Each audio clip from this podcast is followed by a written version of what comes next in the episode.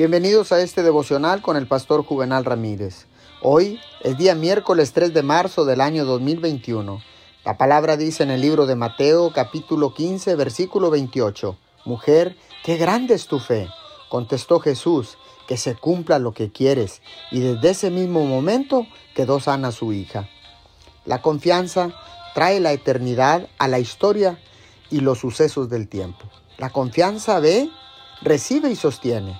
La confianza es su propio testigo, pero muy a menudo la fe es demasiado débil para obtener el mayor beneficio de Dios inmediatamente.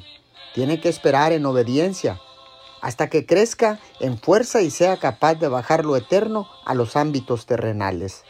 Hasta este punto, la confianza es el factor decisivo. En la lucha de la fe, por fortalecerse, la confianza también aumenta. Si confiamos en Dios, seremos más conscientes de todas las cosas buenas que Él ha hecho por nosotros.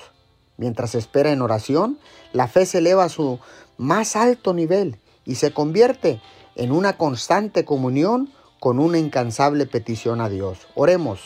Dios Todopoderoso, sé que si confío en ti, tú concederás todas mis peticiones. Te damos gracias, Señor, en el nombre de Jesús. Amén y amén.